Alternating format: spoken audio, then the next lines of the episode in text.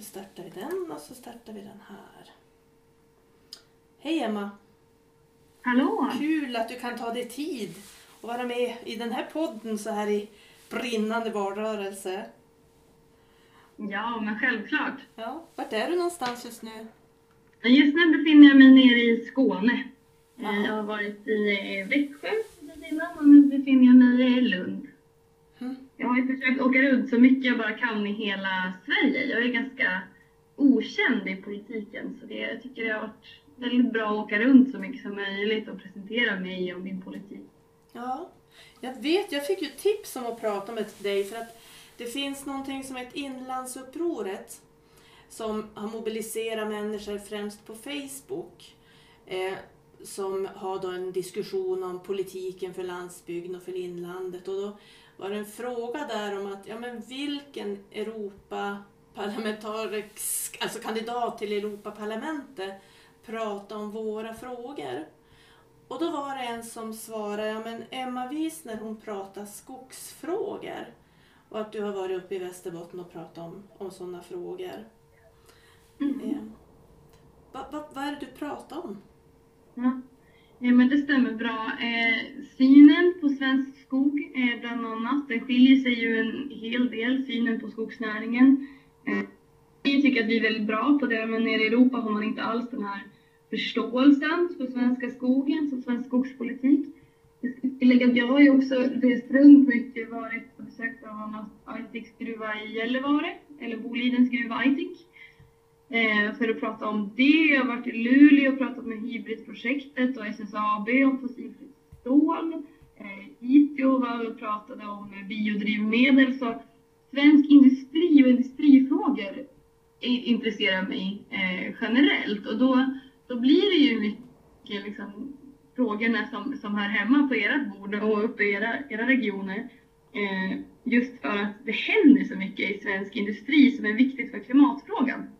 Ja. Och ska man förstå klimatfrågan och lösningarna framför allt, då måste man prata om de här frågorna, både vad gäller gruvor, metall och mineral, men också skog. Så därför blir de frågorna jätteviktiga för mig. Ja, för att det, så vi, det finns ju också den här diskussionen hos oss att ja, men det är vi som bidrar till den svenska bruttonationalprodukten i- ifrån norra delen av Sverige. Eh, städerna skulle inte klara sig utan oss men vi blir inte... Eh, samtidigt så finns den här staden som norm som gör att man känner sig negligerad och inte sedd som landsbygdsbo. Det, det finns liksom en problematik i det här att att, eh, ja, hur, hur, hur kan man liksom se, skapa en bild utav vad är det som verkligen driver framtid och vad, Mm. vad är norrlänningen? Är vi en bidragstagare eller är vi en som bidrar?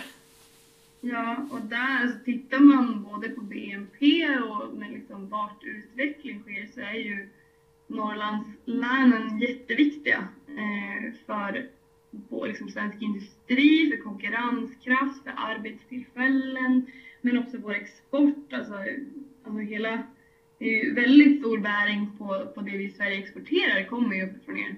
Eh, så jag tycker man borde prata mer om det. Och jag tror och hoppas att det finns ett utrymme här just med klimatfrågan, att man eh, kan kanske visa att man är en viktig spelare eh, uppe i norr. Och att ska vi klara av att byta ut fossila bränslen. Jag går ju till val på att 73 procent fossil energi fortfarande är fossil och det måste vi minska. Ska vi klara av att byta ut dem så behövs biodrivmedel och de kan man bland annat producera från skogen.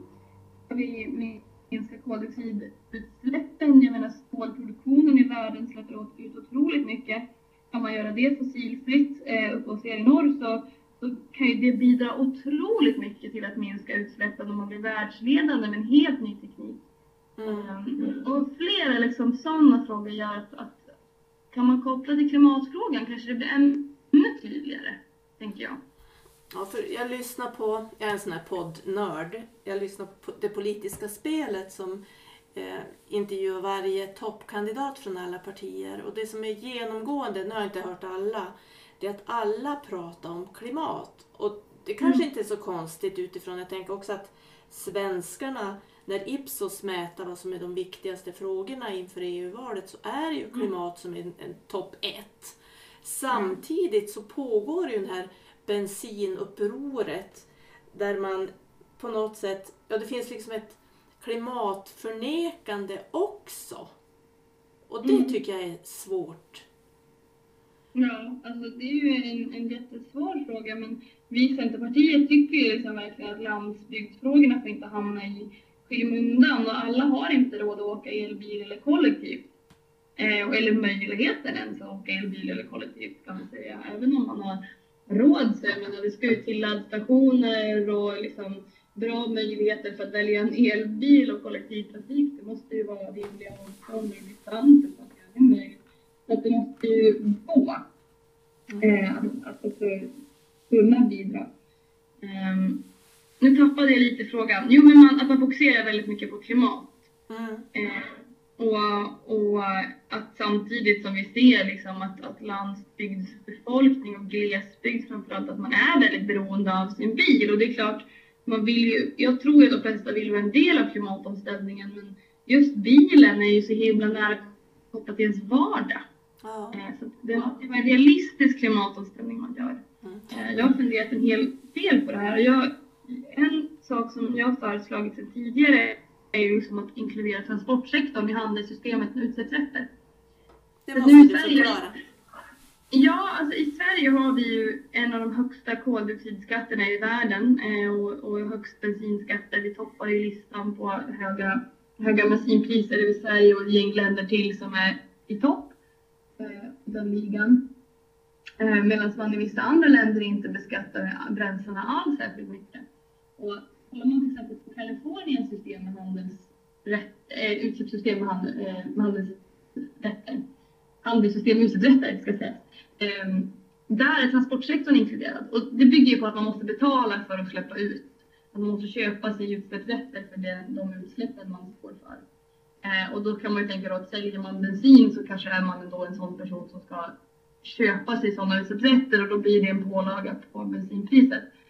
Skillnaden mot en koldioxidskatt eller en bensinskatt som vi har idag är ju att det ska bli gemensamt för hela EU och harmoniserad så det är samma i varje EU-land. Då blir det ju en, en liksom mer rättvis bördefördelning mot att vi i Sverige ska ha väldigt hög bensinskatt medan andra länder i Europa inte har några alls. Mm. Eh, Så det är ett förslag jag tror på att skulle kunna vara en del av lösningen att man inkluderar transportsektorn också i handelssystemet. Och på så sätt får man också ett utsläppstak.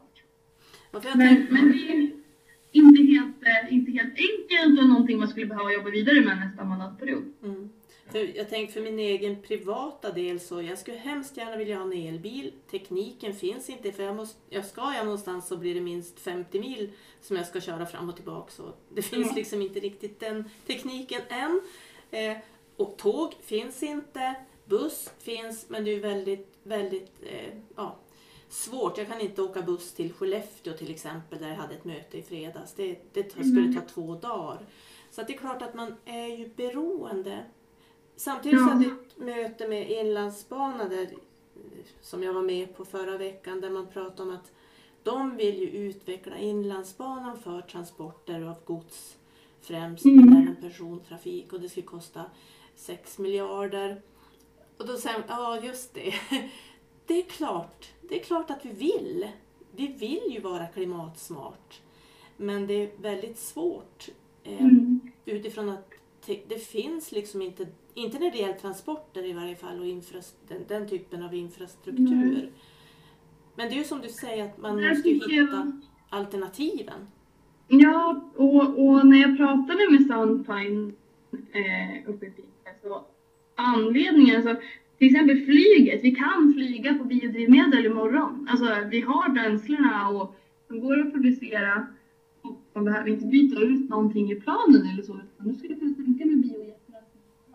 Oj. Nu försvann ditt ljud. Åh nej! Ja, Hörs du mig nu? Ja, nu hörs det bättre. Eh, nej men det jag sa var att, att man, eh, man, vi har biodrivmedel för flyget. Alltså vi skulle kunna tanka med biojetbränsle imorgon och behöver inte byta ut en enda komponent i flygplanen och sen köra på biodrivmedel. Problemet är ju bara att det fossila är för billigt. De, fossila alternativen är för billiga vad gäller flyget. Så där kommer inte omställningen ske. Och nu är vi lite där att bensinpriset har vi gjort dyrt och vi har byggt upp priserna men det har ändå inte skett någon omställning och då kanske man måste se på produktionssidan. Hur kan vi underlätta att det blir billigare att producera nya biodrivmedel för bilar? Mm. Det tror jag är en sån där grej. Alltså förstår jag dig rätt att du menar att eh, det måste liksom löna sig att använda biodrivmedel och då, ja. då, då, kan man stimulera fram att det blir ett alternativ? Ja men antingen kan man ju trycka på så att det fossila blir dyrare och det har vi ju till exempel inte gjort i flyget men däremot jobbat ganska hårt med bilar. Och sen liksom måste man också se men hur kan vi få fram morötter att det blir liksom de, de bättre alternativen gynnas. Eh, och, och, nu är vi uppe i nivåer att vi kan inte beskatta det fossila mer. Ja, men då måste vi kolla på andra sidan, eh, andra sidan bordet och säga ja men här nu kanske vi måste jobba mer med att premiera eh, och stimulera liksom, produktion av biodrivmedel så det blir billigare och enklare. Mm. vi har haft i Vilmina så la Vilmina sågen ner för några år sedan. Och ja. Det är lite så traditionen har sett ut att av skog gör vi plank eller ja, brädor. Mm. Ehm, och, sen, och sen nu så går skogen liksom ner till kusten till, ja, och även en viss del på järnväg. Men skulle vi kunna använda skogen annorlunda? Var, hur ska vi kunna processa den? Hur ska vi kunna få ut mer eh, nytta utav den? Ja, alltså jag pratar ju med skogsindustrierna och de säger ju att i princip allt vi gör av olja kan vi också göra av skog. Eh, det är tydligt att det finns ju enorma potential att byta ut fossilt mot trä och skogsprodukter. Alltså är alltså göra kläder, det är smink, det är allt möjligt som går att ta fram och göra. Eh, senast nu såg jag också en massa solceller, att beskyddet man lägger på, eh, det är en, ett, en film gjord av trä till exempel och det gör att det blir väldigt energieffektivt. Eh, det finns enorma möjligheter att byta ut och då Problemet där är att man får inte försöka låsa in det politisk väg och säga ja men man borde göra det här och det här eh, för att det skulle gynna samhället bäst. Men då är vi inne i någon slags planekonomi. Och det, jag vet att det finns vissa som är inne på det, liksom kaskadanvändning. Först ska vi göra det här och sen ska vi göra det här och sen kan man få göra den här skogsprodukten. Men där tror jag att, att vi kommer se olika betalningsvilja och liksom att de som har svårast att ställa om på annat sätt kanske är de som ska ha tillgång till skogsprodukterna och det är ju de som kommer kunna betala mest helt enkelt. Mm. Eh, för att nyttja skogen. Eh, alltså det, det finns ju oändlig potential vad man kan göra och inte. Jag tror att det är dumt att låsa sig in i vad, men vi kan väl enas om liksom att det finns väldigt mycket man skulle vilja göra. Och då måste vi stimulera skogsbruket, se till att vi har det idag. Se till att det inte börjar regleras på EU-nivå utan vi fortfarande har det hemma i Sverige, att det är en nationell fråga. Att eh, det är Sverige som bäst sköter om sin skog och sitt skogsbruk och inte lämnar det i händerna på länder som skövlade sin skog och sen när det var det klart då för hundra år sedan. Eh, alltså, bara det att man använder ordet skövla på EU-nivå säger ju också en hel del. Alltså vi använder ju skogen och nyttjar den och liksom ser till att den växer och frodas och för varje träd vi tar ner så plockar vi nya och, och allt det där. Eh, vi, vi kan ju nyttja skogen och göra det hållbart. Eh, Medan länder då som pratar om skövling av skogsbruk, ja men det är ju de länderna som högg ner alla sina träd för hundra år sedan och sen är skogen avverkad. Mm. Eh, det är ju ganska stor skillnad då på, i synsätt. Att vi fortsätter då ha liksom skogspolitiken nationell och att vi inte låser in oss för mycket i vissa lösningar. Alltså, så att vi kan nyttja den här stora potentialen och variationen och mängden av produkter som kommer från skogen. Mm. Tillbaks till, eh, du nämnde gods, Inlandsbanan och godstrafiken.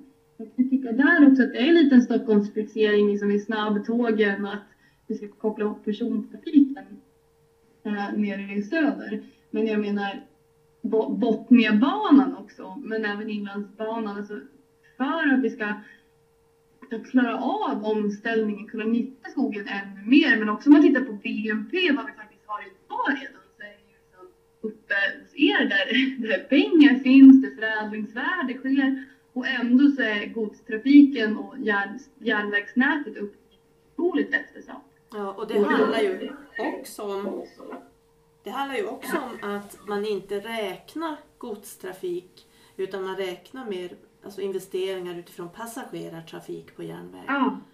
Och det Och jag menar, ett liksom, bekymmer. ska man stimulera den tillväxt vi har och den potential vi har, då måste man ju också då ge förutsättningar och just järnvägsnätet är ju så himla grundläggande.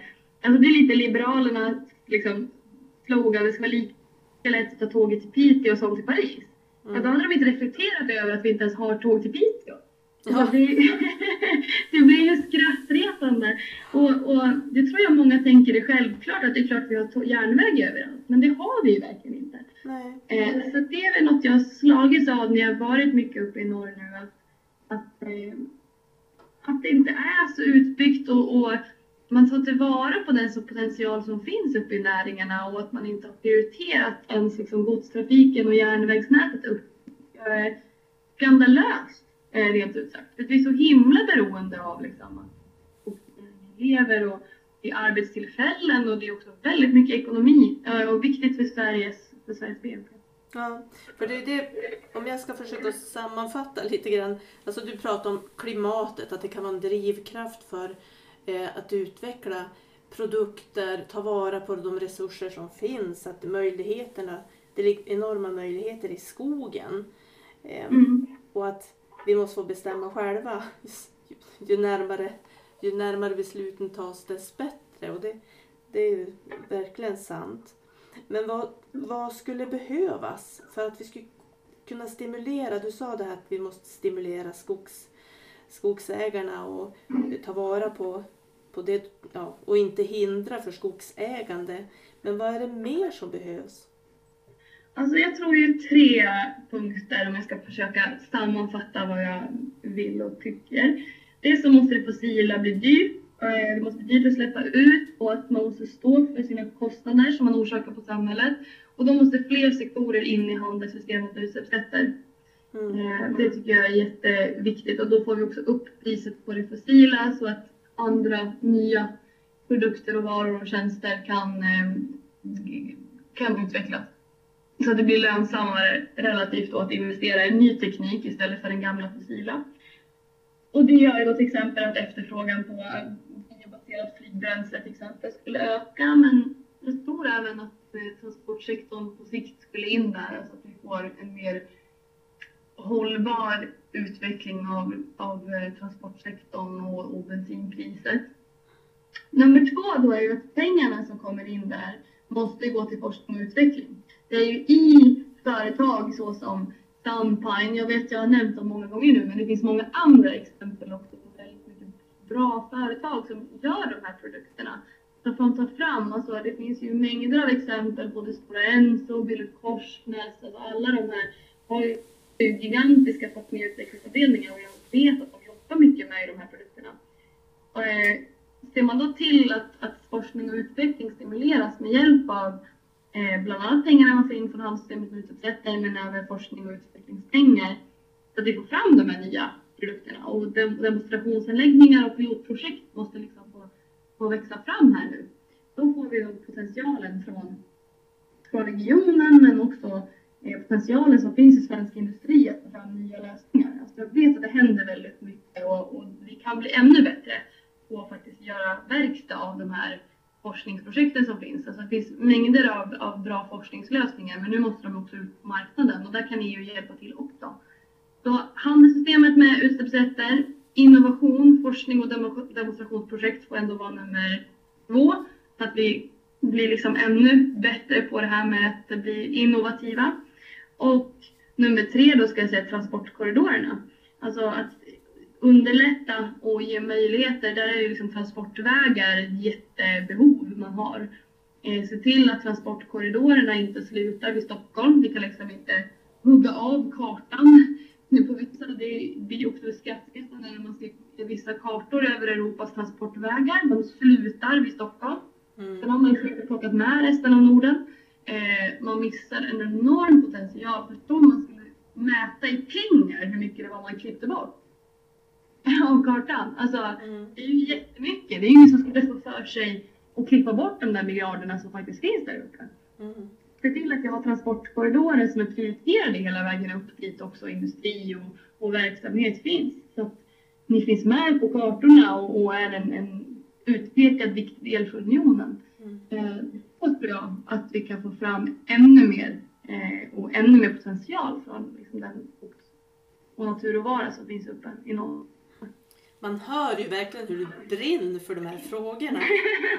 Men vad, om du fick då bestämma, alltså ta ett beslut som verkligen blev av. Det blev verkligen så. Vad, vad är det för någonting du då skulle bestämma? Ett globalt pris på koldioxid. Det måste liksom vara det slutliga målet att oavsett vart i världen du släpper ut så ska du betala för dina utsläpp om du använder fossila bränslen. Om du är liksom i Kina eller Polen eller vart du nu än är eh, så måste du betala för det fossila. Då kommer liksom eh, de fossilfria lösningarna bli riktigt lönsamma. Och därför så handelssystemet med utsläppsrätter kan låta ganska långt ifrån skogsfrågorna men det handlar verkligen om att ställa om från det fossila och då måste man få kostnaderna att ligga där. Mm. Och då, då blir det liksom, vi kan inte ha bara en svensk, eh, en svensk bensinskatt. Vi måste ha ett globalt system. Så fick jag liksom påverka ett beslut imorgon och det skulle bli så, så är det att koldioxidutsläpp ska kosta vart du än släpper ut det. För det påverkar alla. Och då tänker jag då, eftersom den här podden handlar om rak rygg, framtidstro, vilja och, och liksom se landsbygden och glesbygden med, med de ögon som verkligen ser framtiden an med tillförsikt. Och då blir ju det här, det, det kan ju kännas långsökt att ett globalt pris på koldioxid ska vara den här framtidsbilden.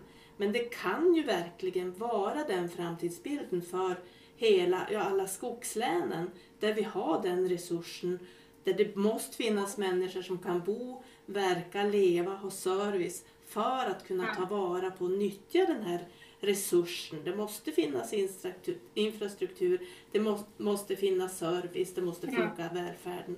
Så att det kan ju kännas långsökt men bryter man ner så blir det ju verkligen den här framtidsbilden. Gud ja. Och skogen är ju så viktig ur två aspekter och har bäring på det här från två håll. För dels har vi ett globalt pris på koldioxid, då kommer ju eh, nu ska vi säga, fossila produkter att bli dyrare och vi får till då att man vill byta ut det mot biobaserade istället. Alltså att bygga mer i trä, att använda plastprodukter gjorda av, av biomaterial och så vidare. In kemikalier, alltså när du tillverkar färger och plaster. att du använder biobaserade sådana istället. Det blir ju liksom attraktivare. Så vi får in när substitution kallas, att vi byter ut fossilt mot bio. Så substitution är jätteviktigt. Men sen har vi också eh, skogens viktiga roll som kolsänka. Och det är inte många som förstår att de tror att om man, om man låter skogen vara så, så släpper vi ut mindre koldioxid. Snarare tvärtom, ju mer vi använder skogen ju mer kan vi också absorbera från luften. Eh, och, och liksom som, som kolsänka. Så vi mår ju också bra därför att ha ett aktivt skogsbruk och, och jobba mycket med skogsfrågorna. Se till att vi har vårt svenska hållbara skogsbruk och kan få in ännu mer koldioxid. Skogar som växer, det är ju de som faktiskt tar upp mer koldioxid från atmosfären. Jag tycker det är en jätteviktig fråga. Ja. Sen det där med vilja eh, måste jag bara återkoppla. Jag, jag bygger min kampanj på tre ledord. Det är vilja och det är vision och det är verktyg. Eh, och jag tycker vi har pratat om alla tre. Alltså vision för mig handlar ju om att EU-samarbetet är någonting positivt. Att EU gör mycket bra, vi kan hantera klimatfrågan gemensamt. Men också den här inre marknaden som faktiskt fungerar på EU-nivå. Och det är det som gör att vi har många exportmöjligheter. Jag kan tänka mig att du kan nog fråga, liksom, man kan fråga nästan vem som helst, var som helst i Sverige eller vilket företag var som helst så exporterar man väldigt mycket till Europa och Europa är så himla viktigt för oss.